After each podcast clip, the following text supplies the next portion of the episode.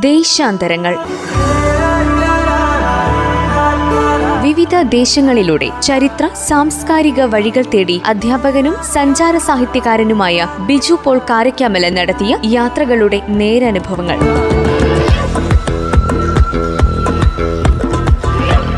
നിർവഹണം പ്രജിഷ രാജേഷ്.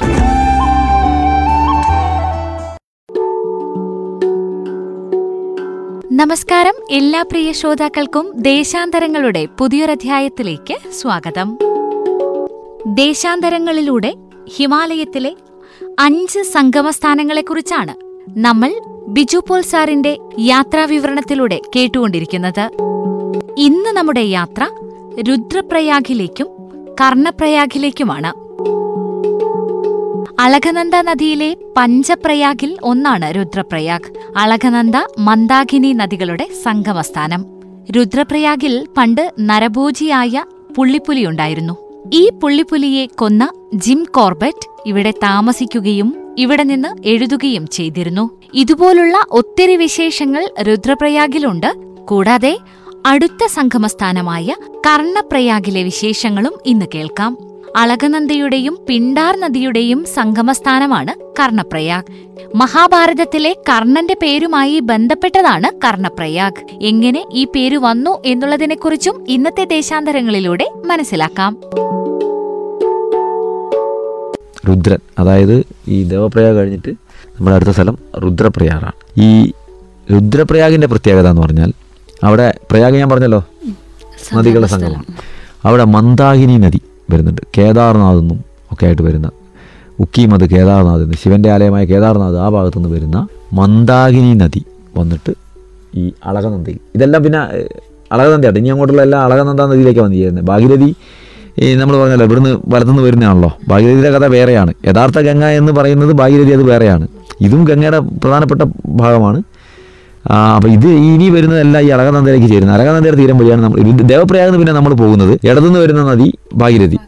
വലതുനിന്ന് വരുന്ന നദിയാണ് അളകനന്ദ നമ്മൾ ഇനി അളകനന്ദയുടെ തീരം വഴിയാണ് ബാക്കിയുള്ള ഒരു ഇരുന്നൂറ്റമ്പത് കിലോമീറ്റർ പോകുന്നത്. അപ്പോൾ ഈ അളകനന്ദയിലേക്ക് വന്നിട്ട് ഓരോരോ നദികൾ ചേരുന്നതാണ്. അതിലൊന്നാണ് മന്ദാകിനി നദി. മന്ദാകിനി നദി കേദാർനാഥ് നിന്ന് വരുന്നതാണ്. ശിവക്ഷേത്രമൊക്കെ ഉള്ളതാണ് പുണ്യപ്രധാനപ്പെട്ട സ്ഥലത്ത് നിന്ന് വരുന്ന നദിയാണ്. ഈ രുദ്രപ്രയാഗ് എന്ന് പറയാനുള്ള ഒരു കാരണം എന്താണെന്ന് വെച്ച് കഴിഞ്ഞാൽ ഇവിടെയാണ് പിന്നെ രുദ്രൻ എന്ന് പറഞ്ഞാൽ ആരാണ്? നാരദനാണ്. നാരദമുനി. നാരദമുനി ഭയങ്കര വീണ വായിക്കുന്ന സംഗീതജ്ഞനാണല്ലോ. നാരദമുനി സംഗീത സംഗീതം പഠിച്ചതും ശിവനെ പ്രീതിപ്പെടുത്തിയതൊക്കെ ഈ രുദ്രപ്രയാഗിലാണെന്നാണ് പറയുന്നത്. അതാണ് അതിന്റെ ഒരു പ്രത്യേകത. അപ്പോൾ അവിടെ വന്ന് പണ്ട് ഈ സംഗീതം പഠിക്കുന്നവരൊക്കെ അവിടെ വന്നിട്ട് പ്രാർത്ഥനയും സ്നാനമൊക്കെ നടത്താറുണ്ടെന്നാണ് പറയുന്നത്. അപ്പോൾ അത് ഓരോരോ വിശ്വാസമാണ്. അപ്പോൾ നാരദനെ പോലെ വീണ മുട്ടാനൊക്കെ ആയിരിക്കും. എന്നുള്ള അങ്ങനെ അങ്ങനെ ഒരു ഇതാണ്. നാരദമുനിയുടെ അനുഗ്രഹം സംഗീതജ്ഞർക്ക് പ്രധാനപ്പെട്ട ഒന്നാണ്. അതാണ് രുദ്രപ്രയാഗിന്റെ പ്രത്യേകത. അപ്പോൾ അതിങ്ങനെ ഗുപ്തകാശി കേദാർനാഥ് തുടങ്ങിയ ആ വഴികളിലൂടെ വരുന്ന മന്ദാകിനി നദി വന്നിട്ട് അതും ഈ അതിന്റെ ഉത്ഭവസ്ഥാനത്ത് അല്ല അതിന്റെ സംഗമത്തിൽ ഞങ്ങൾ പോയി. അത് നല്ല ഭംഗിയുള്ള സംഗമമാണ് അളകനന്ദ അവിടെയും നല്ല തെളിഞ്ഞൊഴുകയാണ് ഈ നന്ദാകിനി കുറച്ച് നിറം കുറവാണ്. ഇടതുനിന്ന് വരുന്ന സംഘം വരുന്ന നദികൾക്കെല്ലാം ചില തെളിവ് കുറവും പക്ഷേ അതിലൊക്കെ ഏറ്റവും തെളിഞ്ഞൊഴുകുന്നത് നന്ദാകിനി അളകനന്ദ തന്നെയാണ്. അവിടെയൊക്കെ നല്ല രസമാണ്. അതായത് ഈ അഗാധത്തിലൂടെയാണ് നദി പോകുന്നത്. ഈ മാർബിൾ ഈ ഹിമാലയ റേഞ്ചിലാണ് ധാരാളം ശിലകളെല്ലാം പല വർണങ്ങളാണ് ഉരുണ്ട് നദികളിലൂടെ ഉരുണ്ടുരുണ്ട് വന്ന വലിയ നല്ല പിന്നെ ബോൾ പോലത്തെ മുട്ട പോലത്തെ ഒക്കെ മാർബിൾ കല്ലുകൾ അതിൽ പല ഡിസൈനാണ് അതിങ്ങനെ ഉരുകി വന്നിട്ട് പല വ്യത്യസ്ത കളറുകളൊക്കെ. നമുക്ക് ദൂരെ അടുത്തൊക്കെ ആണെങ്കിൽ കുറേ സാധനങ്ങൾ കൊണ്ടുവന്ന് നമുക്ക് അലങ്കാരത്തിനൊക്കെ ഏറ്റവും പറ്റിയ ശിലകളാണ്. വീട്ടിൽ വെക്കാനും അങ്ങനെയൊക്കെ പറ്റുന്ന അങ്ങനത്തെ ഒരുപാട് മല റേഞ്ചിലെ എല്ലാ നദികളിലും നമ്മൾ ചെന്നാൽ ഉരുളൻ കല്ലുകൾ ധാരാളമായിട്ട് കാണാം. പല വർണത്തിലുള്ള അവിടെ കാണുന്ന അത്തരത്തിലുള്ള ശിലകൾ അതിങ്ങനെ നല്ല ഉരുണ്ടിട്ടുള്ള മനോഹരമായിട്ടുള്ള ശിലകളും ഒരുപാട് വർണങ്ങളിൽ ഹിമാലയ റേഞ്ചിൽ കാണാൻ പറ്റും. ഇഷ്ടം പോലെ നമുക്ക് വേണം പറക്കി കൊണ്ടുവരാൻ പറ്റും. പക്ഷേ ഇത്രയും ദൂരേക്കൊന്നും കൊണ്ടുള്ള ഒരു ബുദ്ധിമുട്ടായതുകൊണ്ട് നമ്മൾ പിന്നെ അതൊക്കെ കാണുക എന്നല്ലാതെ അങ്ങനെ കൊണ്ടുവരലൊന്നും അധികം ചെയ്തിട്ടില്ല. അങ്ങനെ രുദ്രപ്രയാഗ് കഴിഞ്ഞ് അവിടുന്ന് വീണ്ടും നമ്മൾ പുറപ്പെടുകയാണ്. ഇളകനന്ദയുടെ വലം ചേർന്ന് അപ്പോഴത്തേക്കും പ്രകൃതിക്ക് കുറച്ചും കൂടി മാറ്റങ്ങളെ ചെങ്കുത്തായ മലകൾ പിന്നെ ചില സ്ഥലത്തൊക്കെ ചില പിന്നെ കൃഷിയിടങ്ങൾ കാണാം ഈ മുള്ളങ്കി അതുപോലെ തന്നെ ചെറിയ ചോളം അങ്ങനെയൊക്കെ ഉണ്ട്. അങ്ങനെ പിന്നെയും ഇങ്ങനെ സാഹസികമായിട്ടാണ്. അപ്പോഴത്തേക്കും റോഡൊക്കെ കുറച്ചും കൂടി ഇടുങ്ങി തുടങ്ങി. ശ്രീനഗർ കഴിഞ്ഞതോടെ പിന്നെ റോഡിന്റെ രൂപമൊക്കെ മാറി. പിന്നെ കുറച്ചും കൂടി ഭയാനകമായ വിധത്തിലാണ് റോഡ്. ചില സ്ഥലത്തൊക്കെ മലയുടെയൊക്കെ സൈഡിൽ കൂടി ഇങ്ങനെ പറ്റിപ്പിടിച്ച പോലെയാണ് വാഹനം പോകുന്നത്. താഴെ അഗാധമായ നദി ചില സ്ഥലത്ത് അല്ലാത്ത ഗർത്തങ്ങൾ അങ്ങനെ ഒരു ഭയാനകമാണ്. ഞാനൊരു സംശയം ചോദിക്കട്ടെ? നമ്മൾ ഉയരത്തിലെത്തിയിട്ട് ഇപ്പൊ പിന്നെയും താഴേക്ക് വന്നോ? അത് ഈ മലനിരയുടെ ഉള്ളിൽ ഇങ്ങനെ ഇറക്കവും കയറ്റവും അപ്പൊ ശ്രീനഗർ നല്ല ആഴത്തിലായിരുന്നു കുറെ ദൂരം ഇറങ്ങി വണ്ടി. പിന്നെ വീണ്ടും കയറുകയാണ് അപ്പൊ ഇതൊക്കെ ഹിമാലയ റേഞ്ചിന്റെ ഉള്ളിൽ തന്നെയാണ്. ഇപ്പൊ ഹിമാലയത്തിനുള്ളിൽ ഒരുപാട് വാലികളുണ്ട്. ഇപ്പൊ ശ്രീനഗർ. നമ്മളെ ജമ്മു കാശ്മീരിലെ ശ്രീനഗർ. ഒരുപാട് കയറ്റം കയറിയതിന് ശേഷം ചെന്ന് ഇറങ്ങിയിരുന്ന ഒരു വാലിയാണ് ശ്രീനഗർ. അതുപോലെ ഉണ്ട് ഹിമാലയത്തിൽ കുറേ. ഇപ്പം നേപ്പാളിലാണെങ്കിൽ കാഠ്മണ്ഡു ഒരു വാലിയാണ്. അതേപോലെ ഹിമാലയൻ റേഞ്ചിന്റെ ഇടയ്ക്ക് ഒരുപാട് സ്ഥലങ്ങൾ ഇങ്ങനെ വാലികളായിട്ടുണ്ട്. അങ്ങനെ പിന്നെ നമ്മൾ പോകുന്നത് അടുത്തത് നമ്മുടെ ലക്ഷ്യസ്ഥാനം എന്ന് പറഞ്ഞാൽ കർണപ്രയാഗാണ്. അപ്പോഴത്തെ ഉച്ച കഴിഞ്ഞ കേട്ടോ വൈകുന്നേരം ഉച്ച കഴിഞ്ഞ സമയമായി. കർണപ്രയാഗാണ്. അവിടുന്ന് ഒരു മുപ്പത് കിലോമീറ്റർ ഇനി പോകണം മുപ്പത് കിലോമീറ്റർ മീൻസ് ഒരു മണിക്കൂർ ചുരുങ്ങിയത് ഒരു മണിക്കൂറിൽ കൂടുതൽ യാത്ര കാണും എന്നാലേ എത്തുള്ളൂ അത്രയ്ക്ക് വഴി രുദ്രപ്രയാഗിൽ നിന്ന് രുദ്രപ്രയാഗിൽ നിന്ന് മുപ്പത് കിലോമീറ്റർ ആണ് കർണപ്രയാഗ്. പക്ഷേ ഒരു മണിക്കൂർ എങ്കിലും ഏറ്റവും ചുരുങ്ങിയത് വേണം. അങ്ങനെ അതൊരു ചെറിയ ഞങ്ങൾക്ക് അവിടെ നിന്ന് കിട്ടിയത് ഒരു പിക്കപ്പ് പോകാനാണ് അപ്പോൾ അതിലോട് ചോദിച്ചപ്പോൾ എന്താ ചെറിയ പൈസ പറഞ്ഞു. എത്ര പൈസ പറഞ്ഞാൽ അങ്ങനെ അതി കയറി. അങ്ങനെ ഞങ്ങൾ ഇരിക്കുന്നത് അതിന്റെ പുറയിലത്തെ തൊട്ടിക്കകത്താണ് ഇരിക്കുന്നത്. അപ്പോൾ കാഴ്ചകൾ കാണാൻ പിടിച്ച് നിൽക്കും. ചില സ്ഥലത്ത് വണ്ടി അങ്ങനെ നിൽക്കുമ്പോൾ നമുക്ക് പേടിയാവും. കാരണം സ്പീഡ് ചവിട്ടുമ്പോഴൊക്കെ. അങ്ങനെ കർണപ്രയാഗിലേക്ക് ഒരു ലോറി യാത്ര പോലെ രസകരമായിട്ട് അങ്ങനെ അങ്ങ് പോവാണ്. അപ്പോൾ അങ്ങനെ അതിൽ നിൽക്കുമ്പോൾ ഈ നദിയൊക്കെ താഴെ കാണുമ്പോൾ കുറച്ചും കൂടി ഭയാനകമാണ്. ബസ്സിലിരിക്കുന്നതിനേക്കാൾ കുറച്ചും കൂടി ഭീതിയാണ്. എന്തായാലും അങ്ങനെ പോയി. അവിടെ ചെന്ന് അവിടേക്ക് ചെല്ലുന്ന സമയത്ത് അവിടുത്തെ പ്രത്യേകത എന്ന് വെച്ചിട്ടുണ്ടെങ്കിൽ നദി ഇങ്ങപ്പുറത്തെ രണ്ട് നദികൾ ഇടതുവശത്തു നിന്നാണ് വന്നത്. ഇത് വലതുവശത്ത് വരുന്ന ഒരു നദിയാണ് പിണ്ടാർ നദി എന്ന് പറയുക പിണ്ടാർ നദിയാണ് പറയുക ഇത് നമ്മുടെ കോർബറ്റ് നാഷണൽ പാർക്കൊക്കെ ഉണ്ട്. നൈനിറ്റാൾ ഭാഗത്തു നിന്നാണ് വരുന്നത്. Corbett national Jim Corbett national park world famous ആണ്. അതായത് പണ്ട് കാലത്ത് നമ്മൾ മാനിറ്റേഴ്സ് ഓഫ് കൊമയോൺ എന്ന് പറഞ്ഞിട്ട് പണ്ട് ഒരു പുലി ഉണ്ടായിരുന്നു അവിടെ. ലപ്പാട്. അതായത് ബ്രിട്ടീഷുകാരുടെ കാലത്ത് ഒരുപാട് മനുഷ്യരെ കൊന്ന ഒരു അത്ഭുത അത്ഭുത പുലി എന്നല്ല ഒരു പ്രത്യേകതയുള്ള പുലി ഉണ്ടായിരുന്നു ഒരുപാട് മനുഷ്യരെ കൊന്നിട്ടുണ്ട് അതിനെ പിടിക്കാൻ ആർക്കും കഴിയാത്ത അവസ്ഥയായിരുന്നു. അങ്ങനെ ജിം കോർബറ്റ് വന്നിട്ട് അദ്ദേഹം അവിടെ ഒരുപാട് കാലത്തെ ശ്രമത്തിന്റെ ഫലമായിട്ട് ആ പുലിയെ കൊന്ന കഥയൊക്കെ ഉണ്ട്. അങ്ങനെ അദ്ദേഹത്തിന്റെ പേരിലാണ് അറിയപ്പെടുന്നത്. അപ്പോൾ മാനിറ്റേഴ്സ് ഓഫ് കൊമ്യൂൺ എന്ന് പറഞ്ഞിട്ട് നമുക്ക് പണ്ട് ഇംഗ്ലീഷിന്റെ ലേഖനമൊക്കെ ഉണ്ടായിരുന്നു. പഠിക്കാനൊക്കെ ഉണ്ടായിരുന്നു കോളേജിലൊക്കെ. ഇയാളുടെ ഈ ജിം കോർബറ്റിനെ സംബന്ധിച്ച്. അപ്പോൾ അത് അപ്പോൾ ആ കോർബറ്റ് നാഷണൽ പാർക്കാണ്. അതിലൂടെയൊക്കെ വരുന്ന നദിയാണ് ഈ പിണ്ടാർ നദി. ഈ പിണ്ടാർ നദി കർണപ്രയാഗിൽ വന്നിട്ട് ഇളകനന്ദയിൽ ചേരും ഇത് വലതുവശത്തു വരുന്നത്.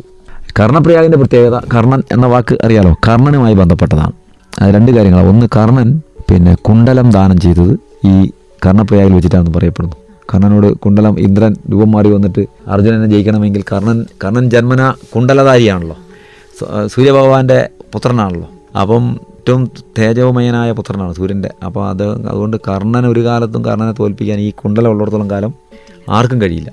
അപ്പോൾ അങ്ങനെ വരവുണ്ട്. അത് ജന്മന കർണൻ അങ്ങനെ കിട്ടിയിരിക്കുന്നതാണ്.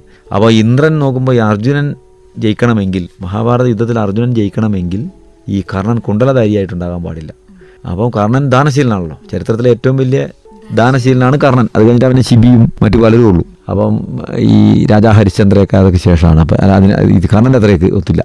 അപ്പോൾ കർണൻ അറിയാം ഈ കുണ്ടലമാണ് കർണന്റെ എല്ലാ ശക്തിയുടെയും ദാനം എന്നുള്ളത് കർണൻ അറിയുകയും ചെയ്യാം. എന്നിട്ടും കർണൻ അവിടെ ഉള്ള സമയത്ത് ഇന്ദ്രൻ രൂപം മാറിയൊരു യാചകന്റെ രൂപ ആ രൂപത്തിൽ വന്നിട്ട് കർണ പിന്നെ അപ്പം മഹത്തായ ആളുകളും ഒക്കെ കഴിഞ്ഞാൽ ഇങ്ങനെയുള്ള ക്ഷത്രിയന്മാരൊക്കെ ആരെന്ത് സഹായം ചോദിച്ചാലും ചെയ്തു കൊടുക്കണം എന്നുള്ളത് അവരുടെ ധർമ്മമാണ് ശാസ്ത്രധർമ്മമാണ് അപ്പോൾ അത് പാലിച്ചില്ലെങ്കിൽ പിന്നെ അയാളില്ല അതാണ് അതിന്റെ കാര്യം. ഒരാളൊരു സഹായം ചോദിച്ചിട്ട് കൊടുത്തില്ലെങ്കിൽ പിന്നെ കർണൻ എന്ന് പറയുന്ന മഹാനായ മനുഷ്യനില്ല. അപ്പോൾ പിന്നെ മരണത്തിന് തുല്യമാണ്. അപ്പോൾ പിന്നെ അപ്പോൾ അദ്ദേഹം അതുകൊണ്ട് അദ്ദേഹം കൊടുത്തേ പറ്റൂ അപ്പോൾ ചോദിച്ചപ്പോൾ യാതൊരു മടിയും കൂടാതെ തന്റെ കുണ്ടലങ്ങൾ ഊരി കൊടുത്തു. തന്റെ ജീവനാണ് ഊരി കൊടുക്കുന്നതെന്ന് മനസ്സിലാക്കിക്കൊണ്ട് തന്നെ ചെയ്ത ദാനശീലനാണല്ലോ കർണൻ. അത് സംഭവിച്ചത് ഇവിടെയാണെന്നും അതിനെ തുടർന്ന് കർണൻ യുദ്ധത്തിൽ കൊല്ലപ്പെടുകയാണല്ലോ കൊല്ലപ്പെട്ടതിന് ശേഷം കർണന് വേണ്ടി പിന്നെ കർമ്മം ചെയ്തത് കൃഷ്ണനാണ് ശ്രീകൃഷ്ണനാണ്. കർണന് വേണ്ടി കാരണം ശ്രീകൃഷ്ണന്റെ നിർദ്ദേശം കൂടി ഉണ്ട് ഈ ഇന്ദ്രന്റെ വേഷന്മാരിലൊക്കെ. അപ്പോൾ അത് അത് ധർമ്മത്തിന്റെ ധർമ്മ സംസ്ഥാപനത്തിന് വേണ്ടിയിട്ടുള്ള പ്രവൃത്തിയുടെ ഭാഗമായിട്ടുള്ള നീതീകരണം അതിനുണ്ട്. അപ്പം അതുകൊണ്ട് എന്തെങ്കിലും അതിനൊരു പ്രാച്ചിത്വം ചെയ്യണം. ശ്രീകൃഷ്ണൻ കർണന്റെ പിന്നെ കർമ്മങ്ങൾ ചെയ്തു എന്നാണ്. കർണപ്രയാഗിൽ വെച്ചിട്ട് കർമ്മങ്ങൾ ചെയ്തു എന്നുള്ള വിശ്വാസവും അവിടെ ഉണ്ട് അപ്പോൾ അതാണ് കർണപ്രയാഗ് അങ്ങനെ കർണപ്രയാഗിൽ അവിടെ ഞങ്ങൾ പോയി ഈ സ്ഥലമൊക്കെ നമ്മൾ ഒരു സ്ഥലത്ത് ചെല്ലുമ്പോൾ നമുക്കത് കൂടുതൽ അനുഭൂതി തരുന്നത് അതിന്റെ ഐതിഹ്യത്തിലേക്കും ചരിത്രത്തിലേക്കും പോകുമ്പോഴാണ് ചിലപ്പോൾ ഇത് സംഭവ്യമായിരിക്കാം അസംഭവ്യമാണോ എന്നുള്ള തർക്കമൊക്കെ ഉണ്ടാവാം. പക്ഷേ എങ്കിലും ഇങ്ങനെയുള്ള ഐതിഹ്യവും പുരാണ പ്രസിദ്ധവുമായതും ചരിത്രത്തിൽ സംഭവിച്ച കാര്യങ്ങൾക്കൊക്കെ. ശങ്ക- ശങ്കരാചാര്യർ അവിടെ വന്നിട്ടുണ്ട്. അവിടെ സ്നാനം ചെയ്യുകയും പോവുകയും ചെയ്യുന്നത് അത് പിന്നെ ചരി സംഭവിച്ച കാര്യമാണ്. അപ്പോൾ അങ്ങനെയുള്ള അപ്പം ചരിത്രത്തിൽ പറയുന്ന പല കാര്യങ്ങളും ചിലപ്പോൾ സംഭവമുണ്ട് അസംഭവമുണ്ട് ഇന്ത്യ ചരിത്രത്തെ സംബന്ധിച്ചിടത്തോളം ഐതിഹ്യങ്ങളെ ഒഴിവാക്കിയിട്ട് ഇന്ത്യ ചരിത്രം അത് ശാസ്ത്രീയ ചരിത്രകാരന്മാർ കൂടെ പറയുന്നുണ്ട്. ഐതിഹ്യങ്ങൾ പലതും ശക്തമായതാണ്. അതിന്റെ പിൻബലം ഇല്ലാതെ ഇന്ത്യ ചരിത്രം പഠനം എവിടെ എത്തില്ല.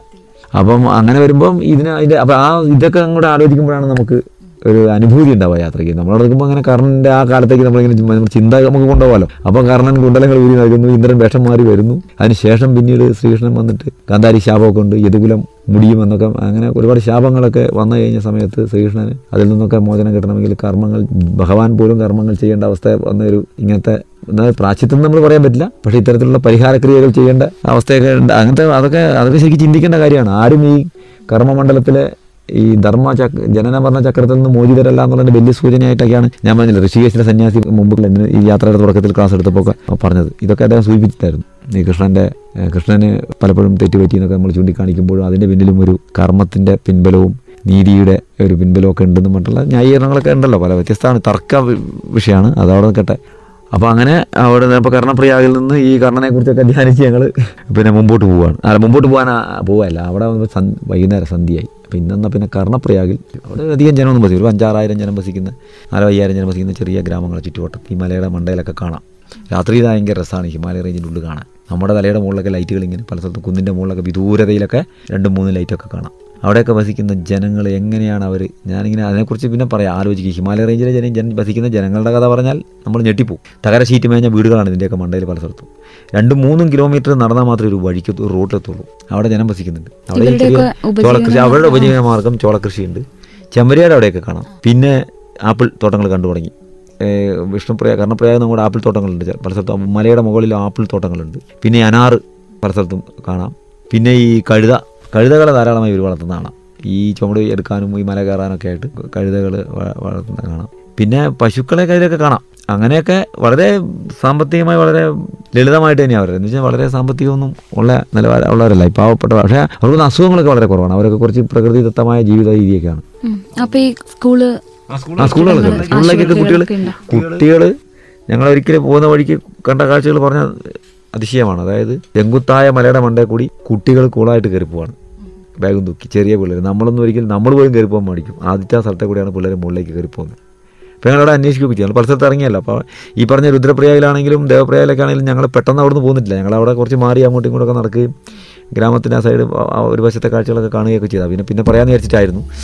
സാന്ദർഭികമായി പറയാം. അപ്പോൾ അങ്ങനെ അവിടെയൊക്കെ ഈ ജനങ്ങൾ ഇങ്ങനത്തെ ചെങ്കുത്തായ മലയുടെ മണ്ടയിലൊക്കെ ഈ തകര ഷീറ്റാണ് മേഞ്ഞിരിക്കുന്നത്. തണുപ്പ് കാലത്തൊക്കെ അവർ വലിയ കഷ്ടപ്പാട് അനുഭവിക്കും.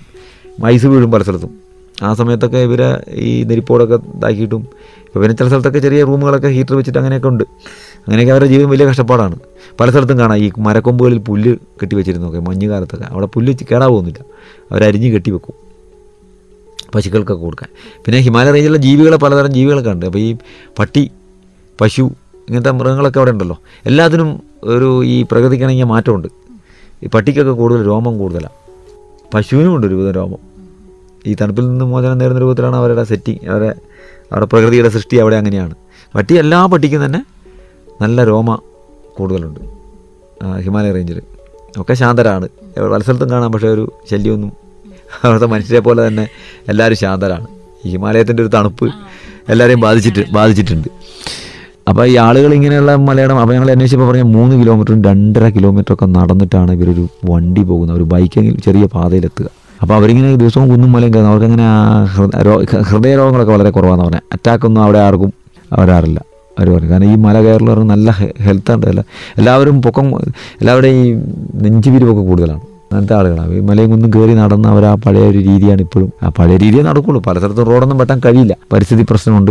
അങ്ങനെയൊക്കെ ഉണ്ട് അത്രയും ജനവാസമൊക്കെ ഉള്ളൂ. അവരവിടെ അതിന് അങ്ങനെ ജീവിക്കാൻ പറ്റുന്നവരാണ് എന്നുള്ള പണ്ട് കാലത്ത് ആശുപത്രികളൊക്കെ ഉണ്ട്. ആശുപത്രികളൊക്കെ ഈ പറഞ്ഞ വിഷ്ണുപ്രിയാവിൽ അങ്ങനെ സ്ഥലത്തൊക്കെ ആശുപത്രി സ്കൂളുകളുണ്ട്. സ്കൂളൊക്കെ ഉണ്ട്. ആശുപത്രികൾ സ്കൂൾ ഈ നമ്മൾ യാത്ര പോകുന്നവർക്ക് സഹായിക്കാനുള്ള സംവിധാനങ്ങളൊക്കെ അതൊക്കെ ഉണ്ട്.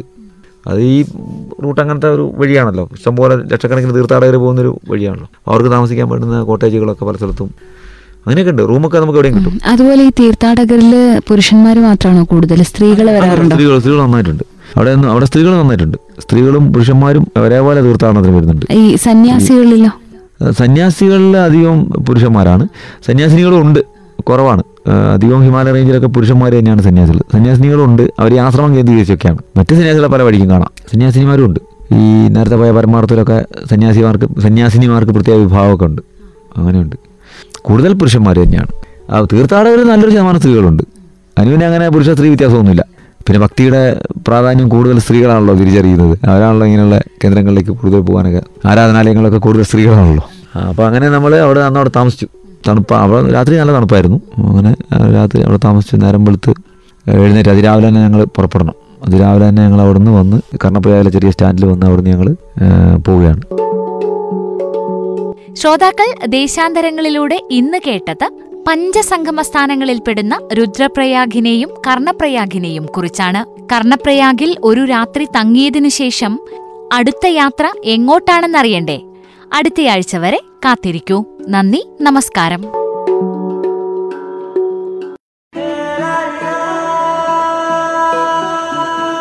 ദേശാന്തരങ്ങൾ.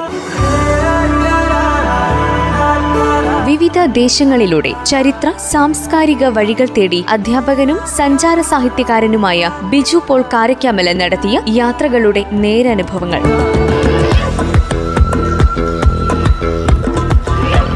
നിർവഹണം പ്രജിഷ രാജേഷ്.